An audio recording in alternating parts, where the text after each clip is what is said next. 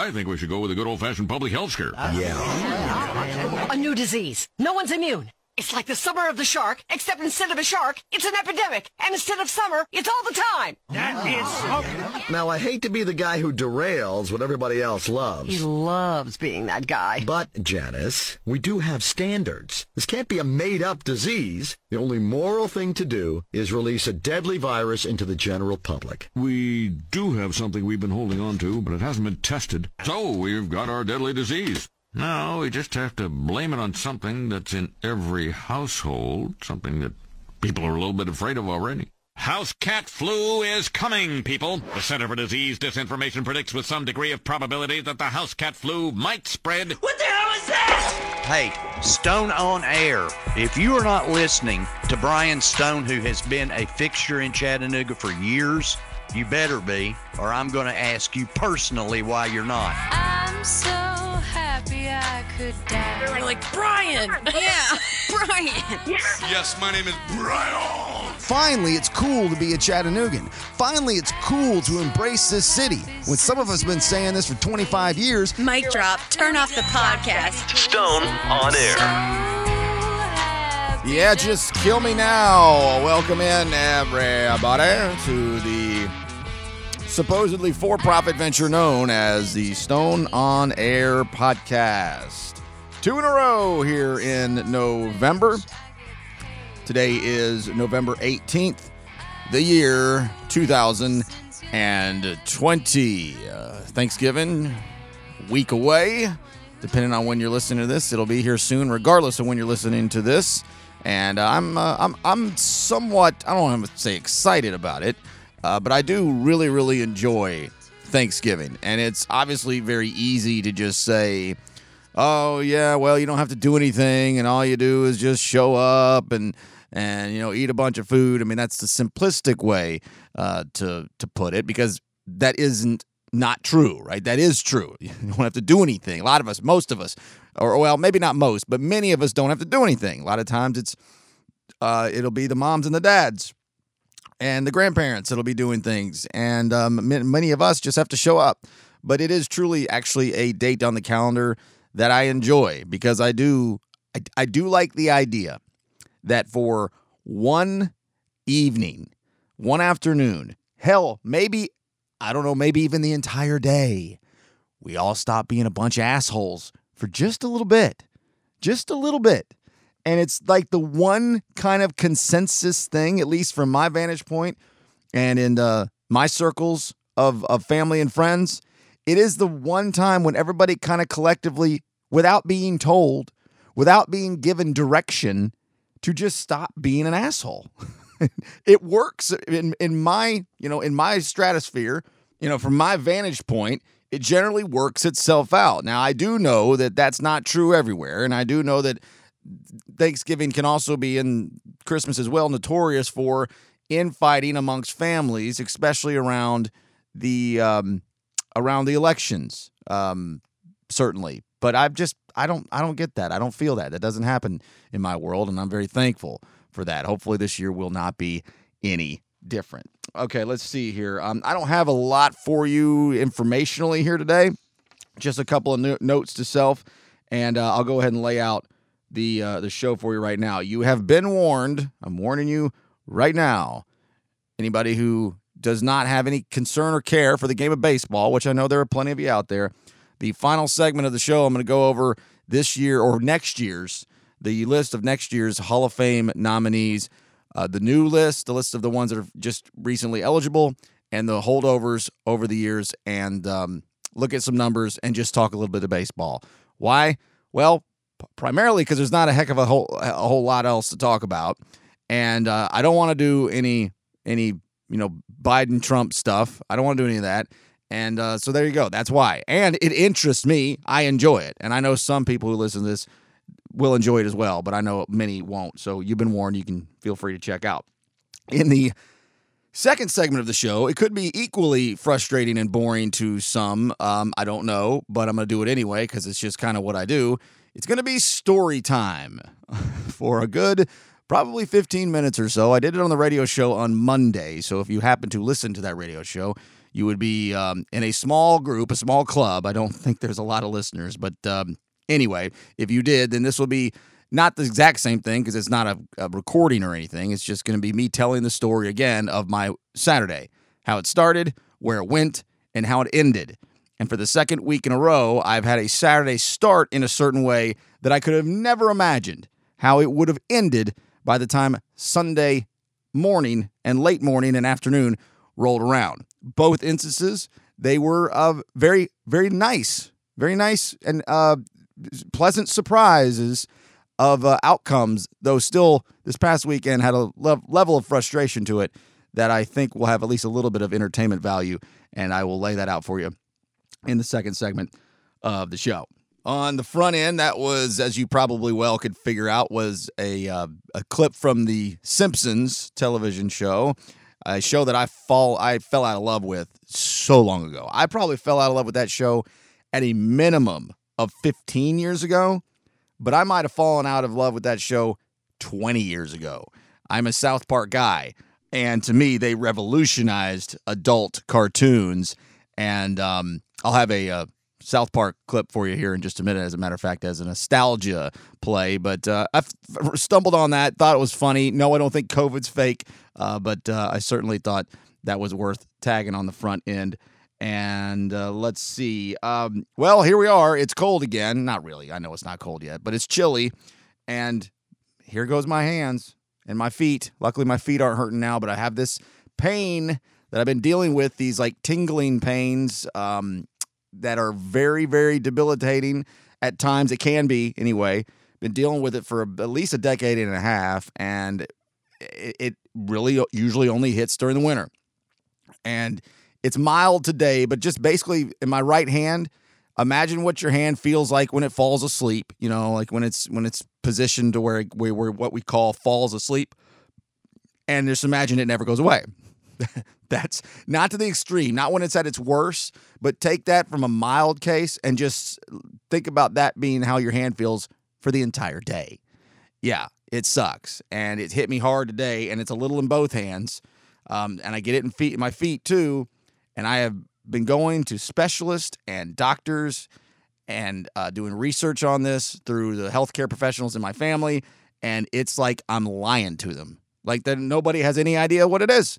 Um, there are other times when I get symptoms of carpal tunnel. So it's not just one kind of sensation, it's lots of different ones. And I've become so used to it over the years that sometimes I'm hurting and I don't even realize it because I'm so used to it. Today was a little bit uh, sharper of a, of a hit, and it's been going all damn day long. Um, I've stopped going to see specialists around 2014, uh, Center for Sports Medicine, uh, another uh, place I can't remember what it was called, and then just regular general practitioners. I mean, I've I've talked to just about everybody, and the, the problem is, is these these are pains that don't last for much longer than like a day, and they just kind of come and go. And so by the time I get in to see somebody, I don't have the pains anymore. Usually, anyway. Uh, that's not been true every time, but that's been true several of the times. And it's just like, ah, sorry, bro, we don't have any idea what you're talking about. And um, I got the shock the shit out of you test like when they put all the little things all over your arms and hands and then they just literally shock the shit out of you for 30 minutes. It's painful as hell.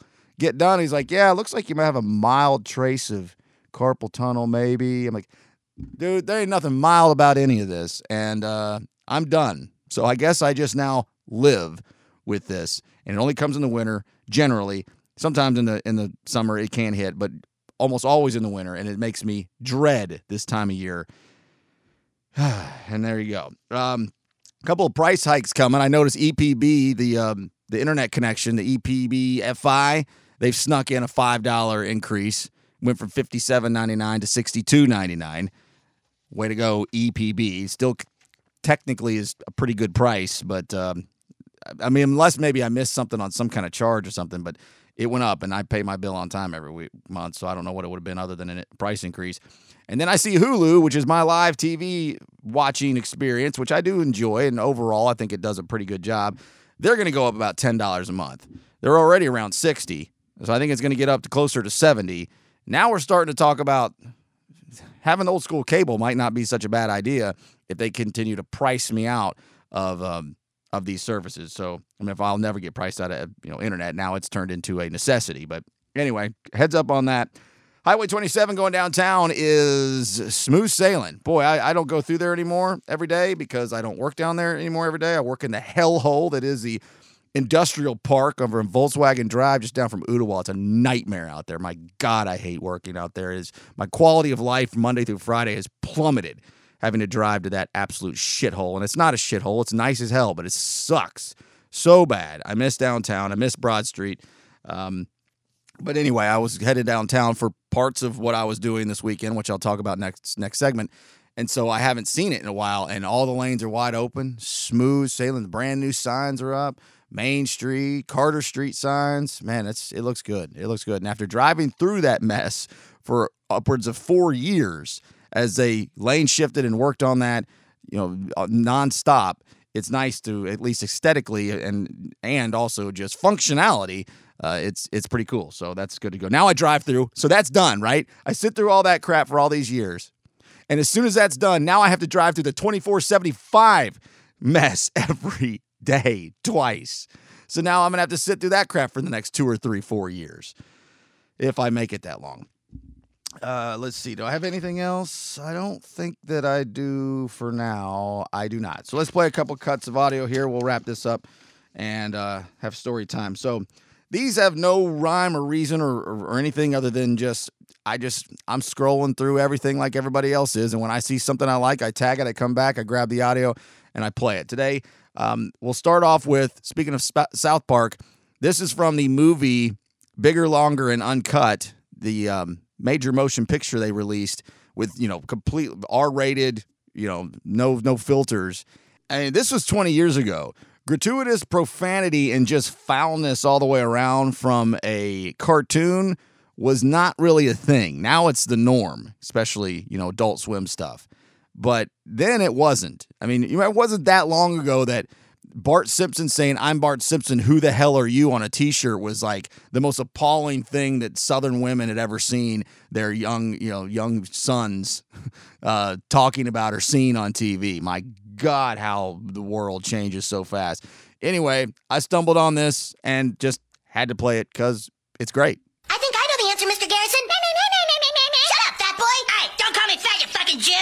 Eric, did you just say the F word? Jew?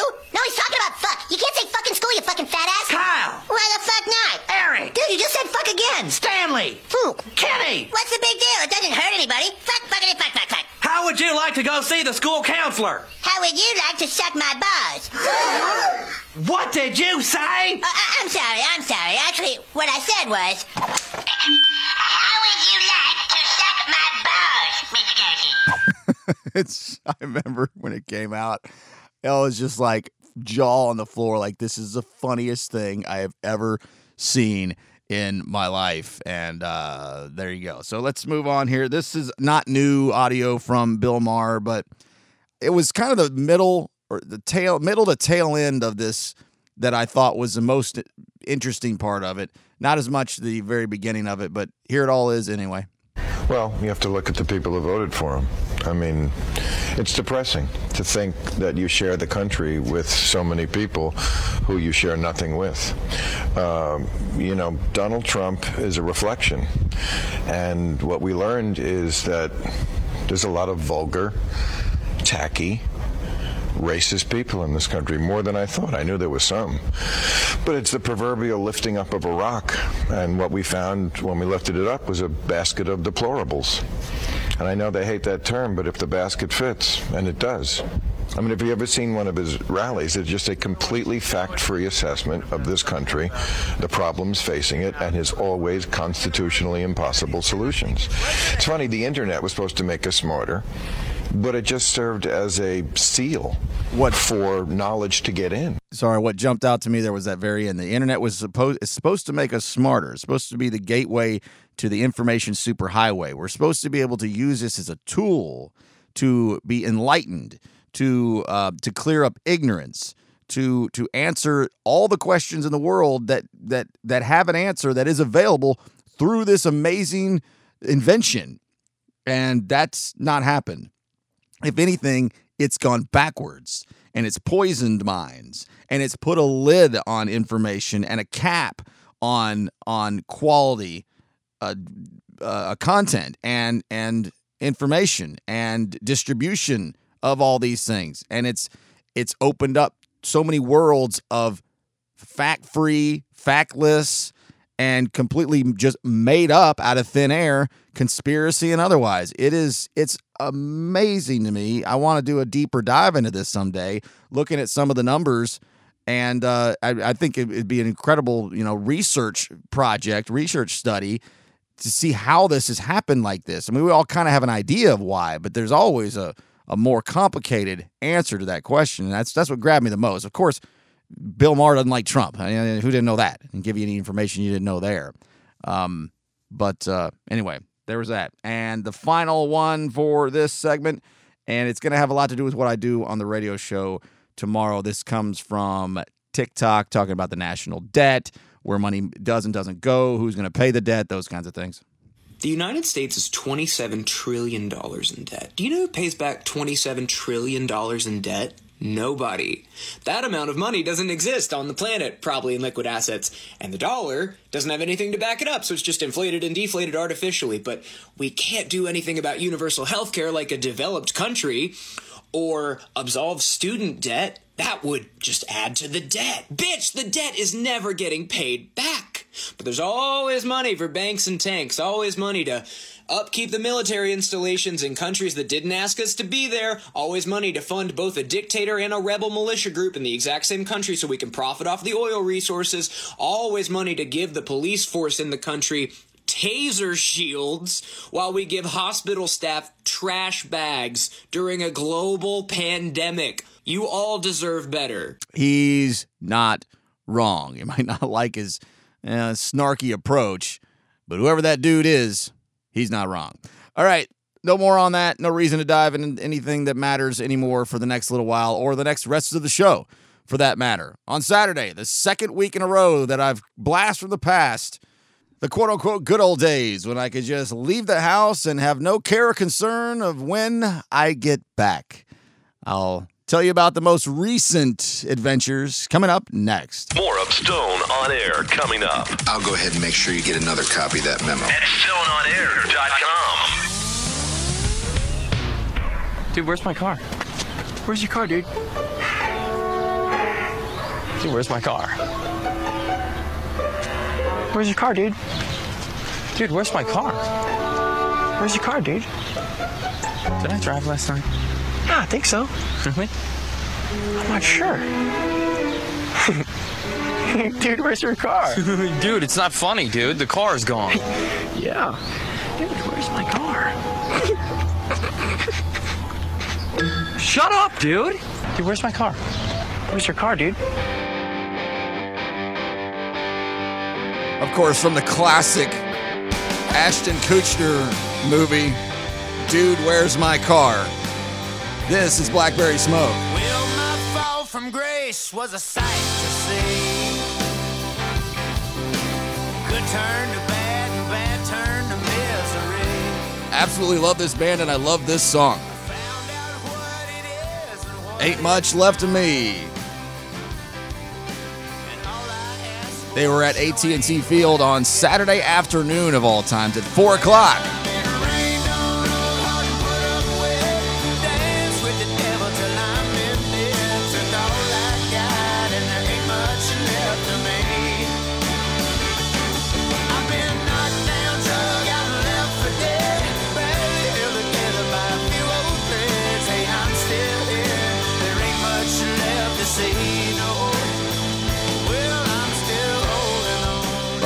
Much left to me.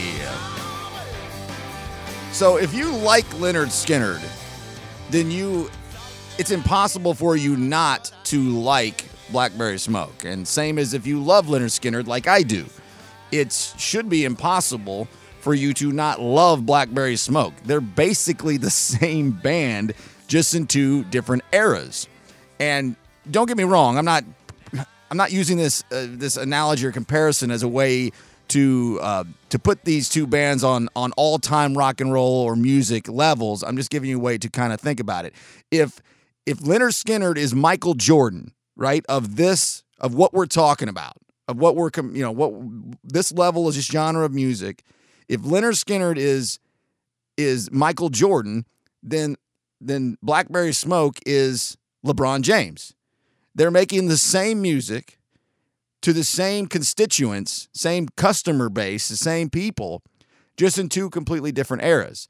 And they both do it a little differently, but they both do it really, really well for what they're trying to accomplish.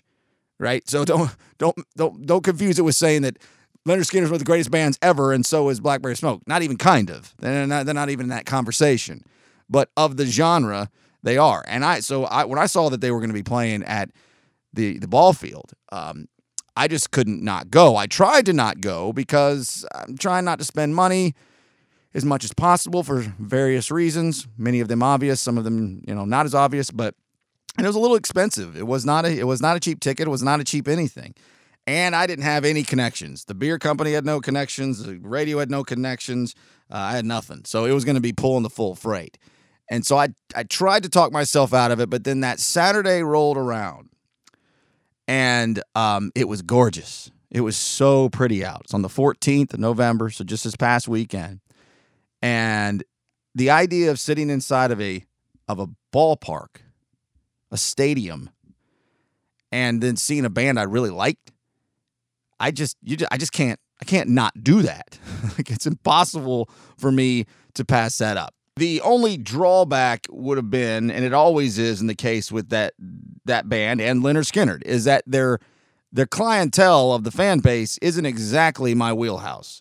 Um, it's it's a it's a lot of what you would expect, and I, I I'm a you know I've got a lot of redneck DNA in me, but these days that that world is kind of taken a, a deep dive and been quite emboldened, and I don't like to be around them as much. I love the music, but I don't necessarily love the people that are there. But I do love some of them because again, this is a very good band. Like Blackberry Smoke is not just a bunch of aw shucks. This ain't Hank Williams Jr. singing family tradition. This is this is quality stuff, and so I, I but I can put up with that. I can put up with that completely because there's a lot of cross pollination. It's not just those types. There's plenty of of fun, cool people that are involved in a Blackberry Smoke show, a traditional one. This one was a little not traditional, obviously, with a socially distanced, oddly configured, odd start time. Like everything about it was weird. None of it, none of it felt um, at all like anything I'd ever really done before. But it, it was it was fun from the jump. It was fun from the minute that I decided to go, and I called a friend of mine who is uh, one of the rare types that every now and again will, you know, just say, yeah, sure, I'll go to a show at four o'clock that I wasn't planning on going to three hours before. Most people pretty much have already had their minds made up. But let's jump into it, all right? First, let me preface by saying I didn't do anything illegal. Nobody I was around did anything illegal. None of us did anything uh, immoral that I know of. No, nobody did anything dangerous. Nobody did anything to be ashamed of. So we'll just get that out there right up right, right up front. That doesn't mean it wasn't stupid things done and ridiculous things done and uh, and nonsense sprinkled in. There's plenty of that. There's always plenty of that.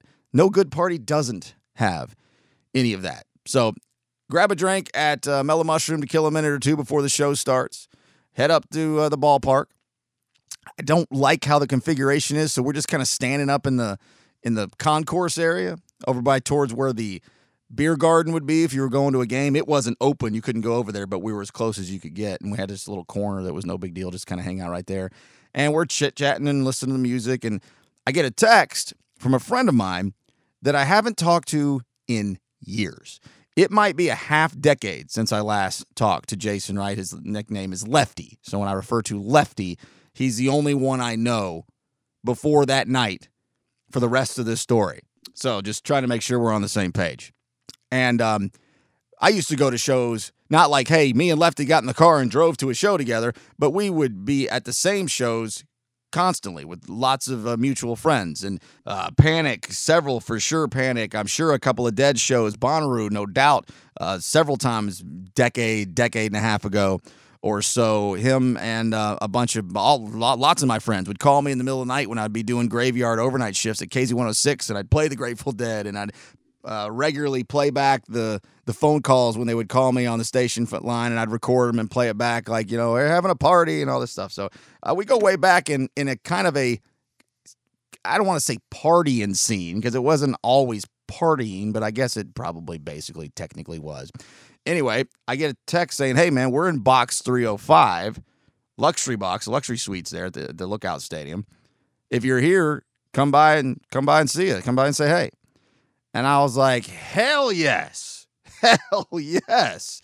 I'm always looking for a perk. I'm always looking for an upgrade." And luckily, I usually can find one, and I once again did. So we went up there and um, hung out for 30, 40 minutes or so during the show, and it was fine. But it wasn't the perfect spot to catch every bit of the show. So we just decided to go get a drink and go back down closer and listen to some more of the band closer. And this at this point, it's almost over. I mean, it started at four, it ends at 5:30, 5:45, something like that, as the sun's starting to set. And uh, my friend Eric says he's out, so he takes off. And then I'm getting texts from Lefty's wife, who, if I had met in the past, I forgot, but uh, which I apologize for. But now I know her now. And she was like, "Hey, where'd you go? Did you leave?" I'm like, "No." Uh, she's like, "I want you to meet somebody, one of my friends." And I thought, okay, if this is a normal setting in real life when I'm sober and I'm just doing regular life things, I usually say, yeah, no thanks. Uh, maybe later, you know, we'll see how it happens. But after a couple of drinks, a fun concert, you know, social setting, well, hell yeah, I'm down for this. See you in a minute. So I went back up to the to the box and I meet her friend and she's lovely and this is nice and we're talking and all of us are chit-chatting. It's just fun. Show ends. For some reason, there's like no staff at the stadium we're able to just stay in the box for I don't know how long, but it got way dark and we had plenty of beers and we're just drinking and talking and hanging out. When you go to a lookouts game and you get a box, you are gone. That game's over. They're hustling you out. They're paying the bills. They're pushing you out. None of that. None of that. I don't know if that was just because the Friends of the Festival had complete control over the staff, maybe, and they were they were responsible for paying the staff members and probably just let everybody go early because they were trying to save every penny they can. Probably very likely what did happen.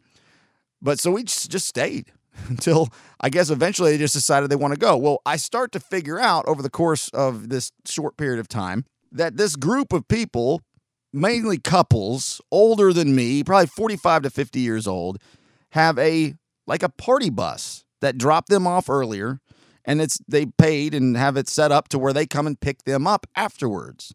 So this was kind of like a middle-aged couples out, night out, dropping some pretty serious cash on a box and a and a a, a bus and and drinks and food and all this stuff.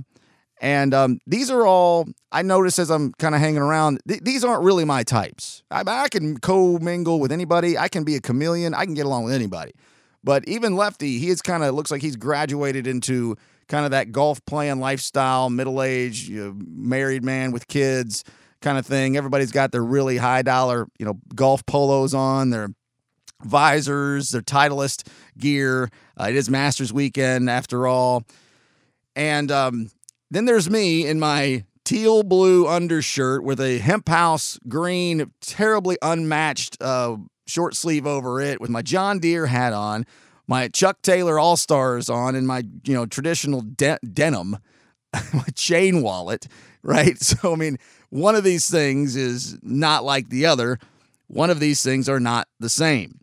Um, the uh, the friend of Lefty's wife that I was now spending a little bit of time with, talking with, she was my age. We were the youngest of this group, and somehow over the course of leaving the stadium, I'm getting talked into getting on the bus and leaving with them and going back to Ooltewah to somebody's house.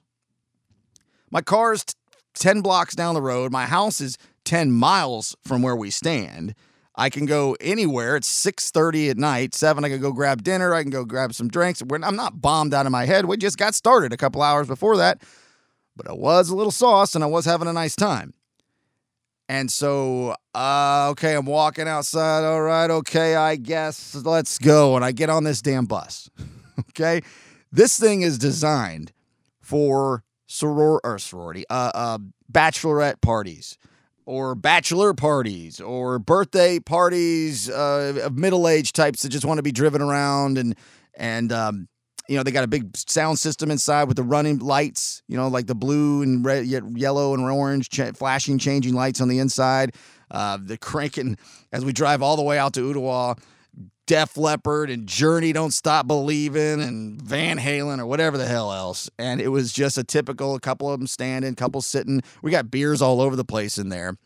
And so me and this uh, young lady that I'm, you know, hanging out with, we're sitting in the back and we're probably getting a, a little fresh, as they would call it. And uh, she dumps a beer all over the seats and all over me. and um, and then a few minutes later, she dumps another one. And I don't mean just like part of it, like all of it. There's booze everywhere. I think in the end, three open beers ended up getting kicked over.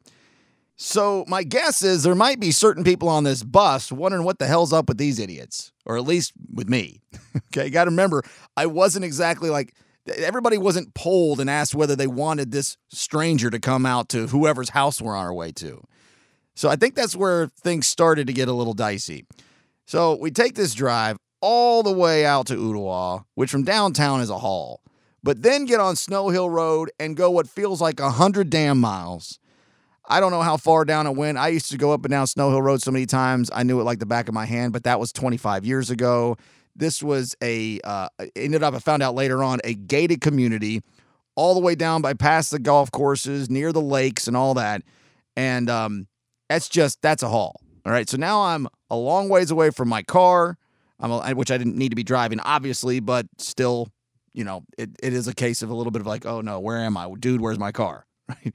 So we get to we stop and get some booze and you know just some just six packs of beer and white claws and stuff like that and then we go to the uh to the house that we're going to i still don't know whose house it was but there i i would venture to guess and i'm not good at this but i i feel pretty good about it that there wasn't a house on this in this subdivision that was less than a half a million dollars and it might be more like closer to three quarters like this place was immaculate.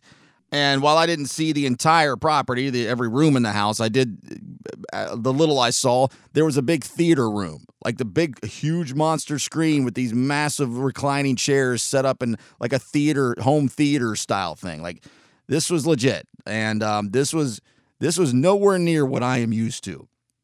So we're just hanging around in the kitchen. For the most part, you know, everything's fine. I'm trying to hit on the you know the young lady. She's she's into me. We're having a nice time. We're just we're it's, it's nothing really all that crazy except for there was an incident where we ended up in a bathroom and uh, things got to potentially uh, crazy and I don't really know what happened. But next thing I know, people are barging in and uh, whatever was about to happen didn't. And uh, I just I don't know how all that went because I was starting to get a little blitzed and um, I, I just don't know. All I know for sure is is that I could tell at the time, and then when I reevaluated the next day, I could tell that I think there was a level of distrust with most of the people in the room and me. And I don't know how good of friends the young lady with me was with everybody there. I think she's pretty close with most of them. And I think there was almost kind of like, we need to save her from him kind of thing. And I was picking up on that vibe pretty quick. Um, I, I ignored it at first because I was just kind of eyes on the prize, if you will. But then after a while, as I noticed, I was I was being you know what blocked by virtually everybody, and I finally just said to myself, uh, "Self, it'd be best if you're not here anymore." I don't I don't think anybody's gonna be uh, terribly upset if you announce to the room that you're gonna grab an Uber and and head out. So that's what I did. Nothing but nothing happened. There was no no confrontation. I didn't steal any of their stuff. I didn't, you know, mess any of their stuff up. I wasn't that kind of misfit. But I still was a fish in a whole different pond out there and uh, it was it was a fun you know kind of uh, case study of just uh, socioeconomical statuses but so I, uh, I I called a Uber and I I don't do Uber all that often, and I was you know a little little drunk, and I couldn't. I was having trouble figuring out whether it was it was picking up correctly. Uh, I knew it probably was, but I was just self doubting. So I just said, "I'm going outside. See you later, everybody." Again, I still don't know whose house it was. That wasn't my friend's house. That was just somebody else's. And so I'm thinking, I don't know where the hell I am. I'm just standing out in front of this house. I put, I, I then I get a call from the Uber who's 20 miles away when I when I placed the uh, the request. So it took a little while, and then I get a call saying, "Hey, there's a gate. I can't get in." And I'm like, "Oh shit." well, no. I don't want to go back in there. I don't want to talk to anybody anymore. I don't know what to do. I don't know where the gate is. I, for all I know, I could be a mile deep in this this neighborhood, this subdivision. These things are huge out here in Ooltewah.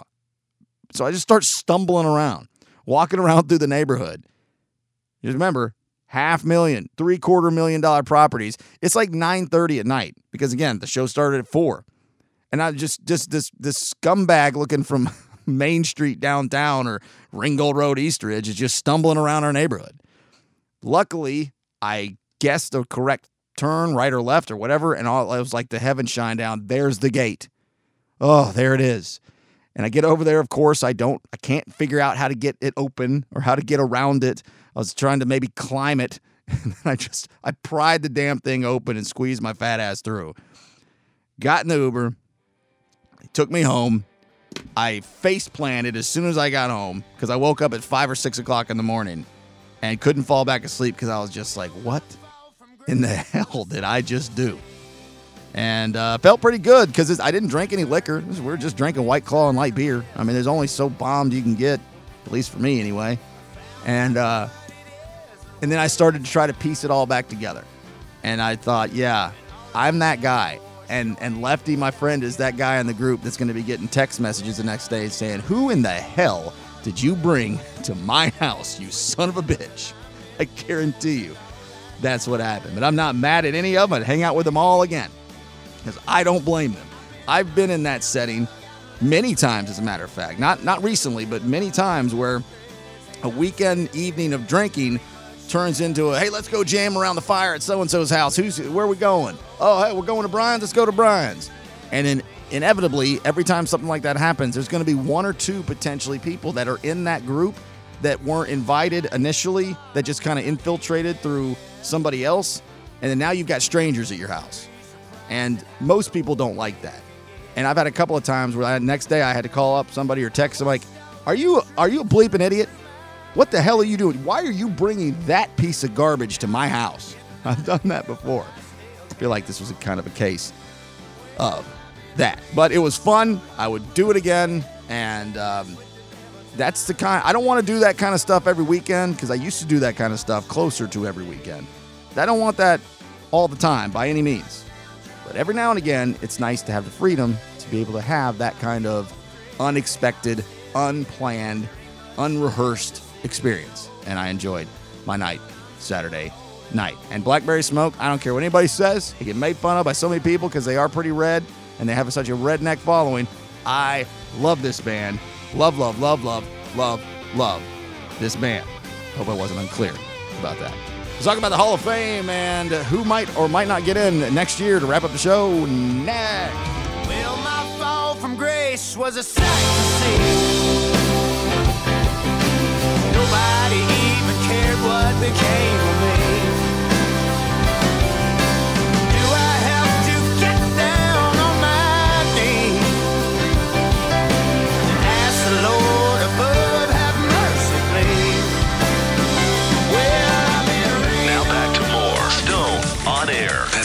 exactly what I wanted to hear. StoneOnAir.com. Next year, for example, Curt Schilling, he was at about 70%, Joel. He seems like he's going in, so we'll at least get one in there. So, what did you take from the results that you saw, and then also looking forward to next year? No slam dunk candidates next year for first ballot, is there? Uh, no. So I think a few things jumped out at me. Number one, what begins to happen when ballots get less crowded with kind of obvious guys? I think the other thing that can't be ignored is this human emotion of as a guy gets closer to the 10 year limit, of I don't want to be the guy who cost this borderline guy the Hall of Fame. And that's why I think you see like Edgar Martinez went up at the end. That's why I think you saw how Larry Walker went up. So I think as some of these people move towards the end, what will happen where people's human nature steps in and says, I don't want to be the guy who cost this guy the Hall of Fame. Does that even happen to characters like Barry Bonds and Roger Clemens? Because if it doesn't, they're really in our hands. Because I think the expectation is that no veterans committee, no special committee is going to put those guys in.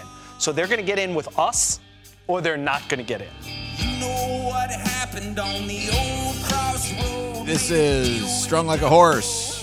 Gold in your soul, gold in their soul. in their souls. In old Mississippi, got love for my family. It ain't gonna quit me, and I've also seen hate in those that I know. But even them got gold in their And I've even seen hate in some of those that I know, but even them got gold in their souls. They're the real deal, guys and gals. You likely already know that. Between them and Nick Lutzko, we got some serious players in the entertainment. At least from an independent, but independent is more mainstream these days. Great stuff. The new record is so good, so well done, recorded. You can tell, you know, the difference between their old stuff recorded in a lesser studio and this, you know, Music Row in Nashville. This is not a uh, recording from the new album. This is a, a live from Jam in the Van, a live, uh, incredible live cut from Nashville at the Americana Awards about a year ago or so. It is great. It is really, really, really good. All right. So, as I mentioned, if you're still here, then you must have a little bit of care about baseball, or you just haven't gotten up and gone and turned it off yet. Um, real quick, off topic.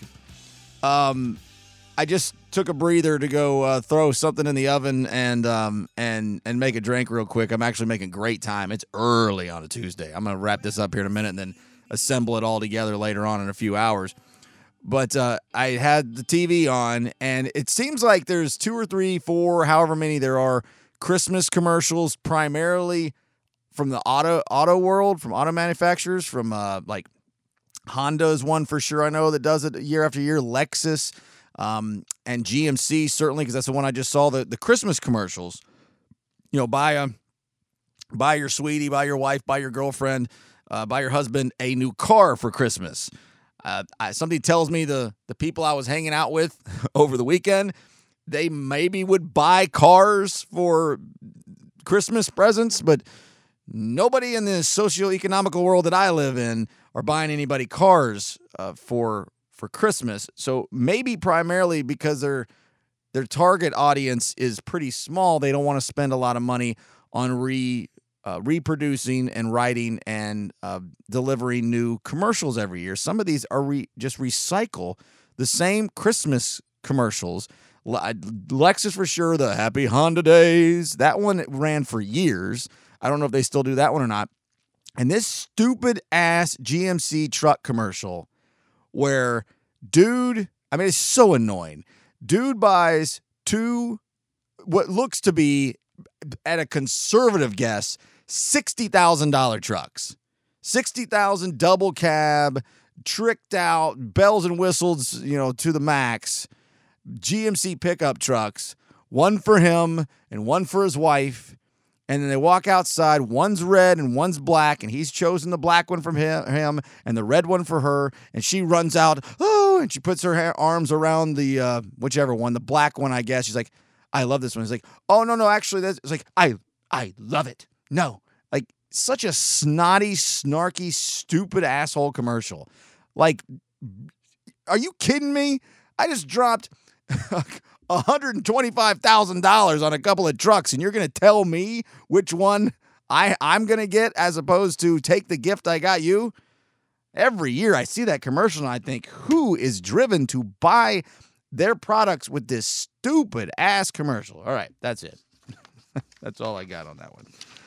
So, the Major League Baseball Hall of Fame has announced the first time eligible for the Hall of Fame for next year's class, class of 21, and it is nothing to get excited about. But then I started looking at some of the names that were still left to get in, and I don't I don't spend a, a ton of time caring about this. I do believe that it is important to a certain degree because I am such a baseball historian. I'm not a historian, but I, I really um, I really value and pay attention to, and do know a lot about the history of the game and the numbers and all the cliched stuff that's gone gone along with um, you know the, the American national pastime for 120 years. And I I do think it matters. I think it's important, and uh, it matters to me anyway. And I like debating the numbers, and and and this is really a debate show topic. Doesn't do as well for just one guy talking into a mic to uh, you know a half dozen people who are still here listening. But I figured I'd take a look at it for just a couple of minutes and uh, wrap things up here shortly. So on the um, on the list for first time eligible, and these are just first of all, I didn't know some of these were these guys had even retired at all. Like there's a couple you could have I could have you said, hey, do you think that person's retired? And I'd say I don't know. Let alone five years, because what is the eligibility to be on the ballot for the Hall of Fame? To be on the ballot, a player must have played in 10 big league seasons and have had been retired for five years. So that's it. You just had to have a decently lengthy career. 10 years is a pretty long time in Major League Baseball. Uh, it is 15, and you're, you're you really put in some time. 10 10's a lot, and then you have to be retired five years out. To get into the Hall of Fame, you need 75% of the vote, and it's the Baseball Writers Association of America that votes on this. It's not a Major League Baseball sanctioned thing. It's not even a you know Hall of Fame sanctioned thing. It is a uh, ba- the W or the, excuse me the BWAA Baseball Writers Association of America, and there are some real pretentious pricks that are in the uh, in in that association, and uh, I like a lot of them, and I want them to be a little pretentious. I want them to scrutinize this very very closely, and not just just any old Yahoo getting in. But unfortunately, that's what's been happening a lot recently, and it's it's really watering down the club, and it's uh, it's it's thinning out the historic nature of it to a certain degree. Not terribly, but you know, if, if anybody can get in, it doesn't matter. Like it's not as important, and that's that's like the NFL Hall of Fame. Basically, if you played for ten years in NFL, you're a Hall of Famer because n- almost nobody can make it that long. Numbers don't matter. Longevity matters there. NBA or Basketball Hall of Fame is not even the NBA Hall of Fame. It's the National Basketball Hall of Fame. That includes college, coaches, NBA, uh, international. It is a Hall of Fame for people who just played organized basketball, which is you know kind of its own unique kind of thing, but very different. Baseball, you know, you don't just get in. It's uh, they reference it as the, the Hall of Very Good. The Hall of Very Good is a very very big club as well. You just don't get anything for that. So the names on here are Mark Buehrle. He was a very good pitcher for many years. He's very much a Hall of Very Good. AJ Burnett, not a chance. Michael Cuddyer, like he's a guy could, I could have guessed he was still playing. Dan Haren was fine, but n- no chance. LaTroy Hawkins, that guy went out and took a gas can to the to the to the pitching mound and out of relief for the last 10 years of his career and destroyed games left and right. Torii Hunter is on the fence, but I'd still say no. Aramis, uh, Ramos Ramirez is a very much a Hall of Very Good. Nick Swisher, no business being on this list. Shane Victorino, the Hawaiian, flying Hawaiian, no chance. Very good, no chance though. Barry Zito, and then he is so dear to me. I love this man as much as I've loved any person who's ever played baseball. Tim Hudson played for the Braves for nine years, played 17 overall years, hit 222 wins, a 3.49 ERA. He had over 3,000 innings pitched and over 2,000 strikeouts, four All Star game appearances. Those are some really, really nice numbers. Really nice. As a matter of fact, they're very good, meaning Hall of Very Good. Mark Buehrle, same ballpark. 214. He was a White Sox for primarily his career. 214 wins, 160 losses, 3,000 innings pitched, almost 2,000 strikeouts. So he didn't strike out nearly as many as uh, Hudson did. A 3.81 ERA, almost four ERA. That's that's really solid, really good over the course of 16 years. Very much the Hall of Very Good. Um, and so that's where all these stand. But here's where the problem comes in. Here's where the problem comes in. Harold Baines, well, I'll come back. I'll do pitchers since I'm only talking pitchers so far. Bert Blyleven got in about five or six years ago. 22 years as a starting pitcher in the league, 287 wins. So that's pretty strong, almost 300. But 250 losses. He was 30 games away from being a 500 pitcher. A 3.31 ERA. That's that's pretty. That's solid. Almost 5,000 innings pitched, and pushing 4,000 strikeouts. 3,700 with two All Star game appearances. So what puts him over and doesn't put Tim Hudson and Buehrle into the same category is he just pitched so damn much with so many complete games and and 60 career shutouts. So that's kind of what put him over the top and being 13 away from 300. But that kind of waters it down. With these other first timers, the hitters, Torii Hunter and Aramis Ramirez, have basically the same numbers 18, 19 years in, batted high 200s, 300 plus home runs, handful of all star games. You know, I just, other than Torii Hunter had nine gold gloves, which is pretty impressive, but that just still screams of Hall of very good. And then I went back and looked at who's eligible. You can only be uh, on the ballot for 10 years. So that's giving guys like Curt Schilling, Clemens, Bonds, who else? Who's on their final year? Uh, Sammy Sosa. Next year will be their final year. And they're not getting in because of uh, the steroid allegations, I wouldn't think, even though they're up to 60%. So they're getting a lot more votes, roughly 60% for almost all of those that I just mentioned. Of the ones that are not under that cloud of suspicion, Curt Schilling, 20 years, 216 wins, 3.46, 3,000 innings pitched, 3,000 strikeouts, six All Star games. That's strong, but boy, he might make it because he got 70% of the vote last year and he needs 75. He might get it. And because of a watered down ballot, he might it might work out for him. Omar Vizquel is the other position player that has been on it for a while, 24 years. 272, excuse me, hold on. Yeah, 272 batting average, 80 home runs. 80 home runs is all he ever had. And he topped out in 2002 with 14 home runs. Guess who was also topping out at 2002 with home runs? The whole steroid uh, era in 2001 2 were exploding in home runs, and Omar Vizquel at 14, but he never he was never at any whispers or anything like that. Billy Wagner, I think, should get in. He's got 422 saves, 16 years. Todd Helton, I think it's I, he's only getting 29% of the vote. I'm surprised that he's not higher. 17 years in the league, 316 batting average, 369 home runs for a career. I would have thought it would be more than that, actually. Uh, and Andruw Jones, my guy, of course, I'm partial because he's a Brave. 254 lifetime average. That's what's dinging him the most. That's a little low. 434 home runs, 1,200 RBIs, five All Star games, 10 Gold Gloves uh, awards, 10 in a row from 1998 to 2007. And the biggest thing working against him is that how it ended. It all just fell off the planet. It just dropped off the face of the earth when he signed with the Dodgers in 2008. He's only getting 19% of the vote. He likely will not ever get in. He just doesn't get the national love. And uh, there you go. That's just a little quick skim. I'm going to do some more of this on the radio tomorrow. And um, that'll be next year. Again, no reason to do that. It would be better to do it with a, uh, a debate kind of thing. But there you go. I also like talking baseball whenever I get the chance. This is a Stone on Air uh, podcast. The radio show is on Nooga Radio 92.7 Monday, Wednesday, and Friday at 10 a.m. If you can find that on your dial, which is probably not very likely because it's a small signal, go right ahead. I'd appreciate that. If not, NoogaRadio.com. You can get it there. There's not an app proper.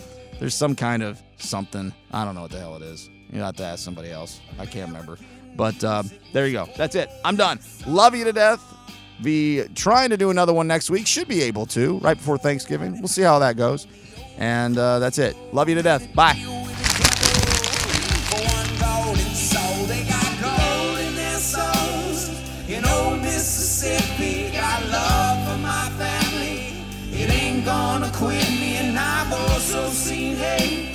And those that I know. But even